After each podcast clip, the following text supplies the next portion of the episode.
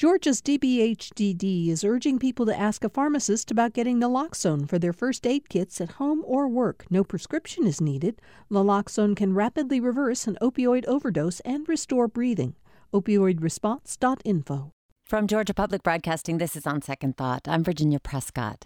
Tucked away down a quiet street not far from Howell Mill Road on Atlanta's west side, you'll find the Goat Farm Art Center. It's a compound of artist studios, residences, and performance and event spaces. While there are some goats, it has long been a community where artists can live, exchange ideas, and get projects off the ground. Well, the Goat Farm recently announced a $250 million transformation, and here to tell us about the expansion is Anthony Harper. He is founder and co owner of the, Gar- the Goat Farm. Anthony, welcome. Thank you for having me. Well, thanks for being here. Let's go back to the origins of the goat farm, getting its start late in 2008. How did you land on this piece of property? So actually, it was uh, it was a friend of mine that introduced me to the property. Um, he really just wanted me to go take a look at it for the interesting architecture. But uh, when we went to go tour the site, we fell dangerously in love with the campus there, and uh, we wanted to uh, take a shot at doing something with it. So we went and found a, a partner, and we uh, put it under contract together uh, but the recession was starting. Uh, the recession quickly um, uh, uh put our partner out of business, actually.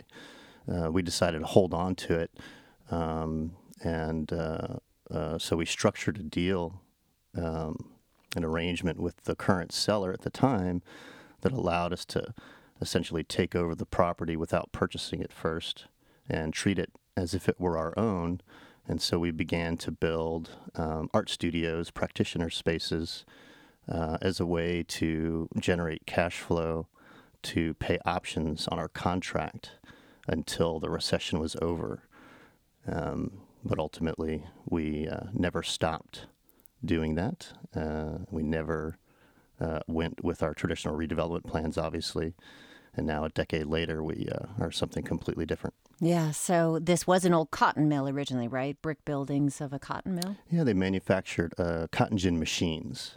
So not the cotton itself, but the machines. So then what began as a real estate development deal really was growing into an arts locale and hosting DIY shows and concerts. How did that come to be? Um, mostly because we were interacting with a lot of the artists and uh, it was impacting us in certain ways, complicated ways. Uh, we started to learn the pain points of the arts ecosystem in Atlanta, and we just started to respond to those pain points in different ways with our model. Uh, and it just kind of grew from there. What What are some of those pain points in the arts ecosystem, as you put it? You know, in Atlanta, a big one is funding. Yeah. Um, in Georgia, a big one is funding. Uh, so you mean government grants, arts funding, that kind of support, or patrons? Available donations, grants, yeah, just funding for the arts in general. Uh, so uh, that's uh, a big part of what our model has become is how to internally fund, you know, inter- internally provide art, an arts funding stream for the arts ecosystem in Atlanta, um, and to be uh, essentially a self-reliant uh, cultural center that doesn't take donations, doesn't take grants. Uh, eventually, we, you know, over the years, we got to about um, $200,000, $250,000 a year in arts based funding for the arts ecosystem in Atlanta. Now, uh, under the growth plans, will allow us to jump that to about a half a million dollars a year in arts funding. That's a huge jump in scale. Mm. What does that feel like for you and your your partners, your whole community? We're really excited about it. Um, you know, in in a city like Atlanta, if we were a nonprofit, um, you know, the idea of being able to uh, find half a million dollars a year of consistent arts funding for emerging arts activity or mid you know mid layer uh, arts activity would be really really challenging. Um, uh, specifically in Atlanta, you know, maybe in some other cities it'd be more possible, but I think in Atlanta we've been, uh, we, you know, we've had to think through a different model uh, and so our tool happens to be real estate development. Uh, so essentially, we're utilizing real estate development to fund our arts mission. Right. So that's made the business sustainable, where so many other arts organizations thinking, okay, we'll create artist space and event space, they have not survived. So it's interesting to me as somebody who you know moved to Atlanta relatively recently, a year ago. One of the first places that people told me about, you have to go and see the goat farm, you know, because it is like this little patch of country in the middle of a city. You can see the skyline right there, but it feels like some kind of altered space. And I think it, it's rustic, it's not slick.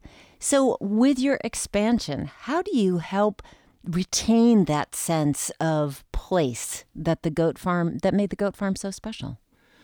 Well, certainly it it'll be challenging. Uh, you know, a big part of the aesthetic today is falling down buildings. There's a couple of falling down buildings, and ivy is growing. That's ruin porn for. yeah, that's right. Uh, and we, of course, we find that aesthetic beautiful, uh, very attractive. Um, but a lot of people don't know that we're also uh, you know, we're more than just a set of beautiful old buildings. Um, you know, we've got our arts mission as well.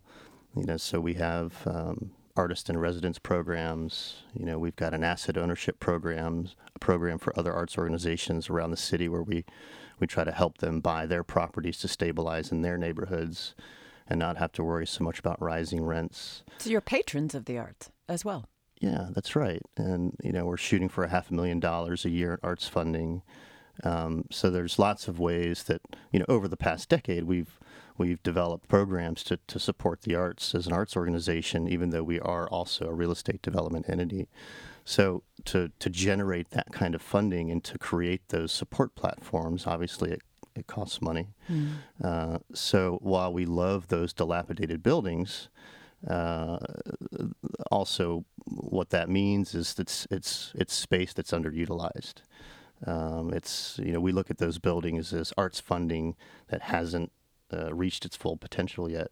So as much as we'll miss the the old look of the goat farm, uh, the growth is allowing us to to grow our arts mission as well. You know, it's allowing us to jump our well, we have three artist in residence programs today. Now we can jump that to seven uh, residency programs, and of course, I mentioned our arts funding budget will jump from about 250. We're targeting about a half a million uh, a year.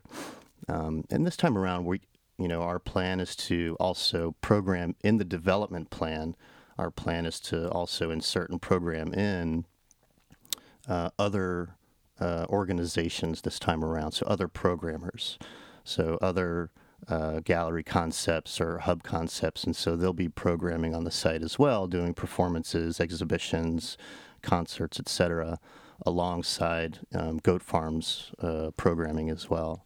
Anthony Harper is with us. He's founder and co owner of the Goat Farm Art Center, which is about to embark on an ambitious expansion project that we are learning about. And uh, how about the look of this? $250 million, huge. So clearly you are growing and this is a, a transformation on a big scale. What is it going to look like, and what else is there? Yeah, so we're uh, uh, actually moving. Uh, the idea is to move the Museum of Contemporary Art of Georgia to the site. Um, so we've gotten through a lot of that work with them. Now they're on to their fundraising campaign, mm-hmm. so they mm-hmm. still have to raise the funds. Um, so we've got our fingers crossed on that. Um, we're actually um, when we reopen, we'll have more artist studio spaces than we have today. Today, how about have, residencies? Will you still have residences? We will, yeah. Mm-hmm. Well, today we have about 68,000 square feet of artist studios, practitioner spaces, workspaces. When we reopen, we'll have around 80,000 square feet, so that will will grow in the in terms of uh, the number of workspaces we can offer. We'll also have uh, new residential options. It's a it's a blend we play a balancing act there since we're self-funding our arts mission. Uh, so we'll have some uh, straight residential options, some live work options. Some of those will be below market. Some of those are inclusionary zoning, affordable units, and some of those are at market. Uh, and we need some at market product in you know inside the plan uh, in order to make our our model, our arts funding model work. Mm-hmm. We'll also have um, 125 room independent arts based hotel. Uh, we'll also have about a, a four story, 60,000 square foot experiment in co living. Uh, so the, the upper floors would be uh, uh, co-living uh, spaces for creatives, and the bottom floors would be more uh, art studios. Uh, of course, we'll still have our venue, where we'll be doing probably 50 or 60 programs a year, performances, exhibitions, a couple of restaurant concepts. We don't want to be a food hall. Um, there won't be any traditional retail, so it's certainly not a shopping center or anything like that. But it sounds like it could be a tourist destination with the hotel and obviously the museum. I think it. I think it's attractive to out of towners um, for sure. Um, you know, if I was from another city and I heard about uh, this uh, kind of self-reliant cultural campus, you know, we we know it's the the first and only fully self-funded cultural center in Atlanta, uh, perhaps in the world. We don't know. We've been looking. We're not sure. Well, I'm wondering about do you have best practices to share with other arts organizations in Atlanta or in other cities across Georgia or across the nation?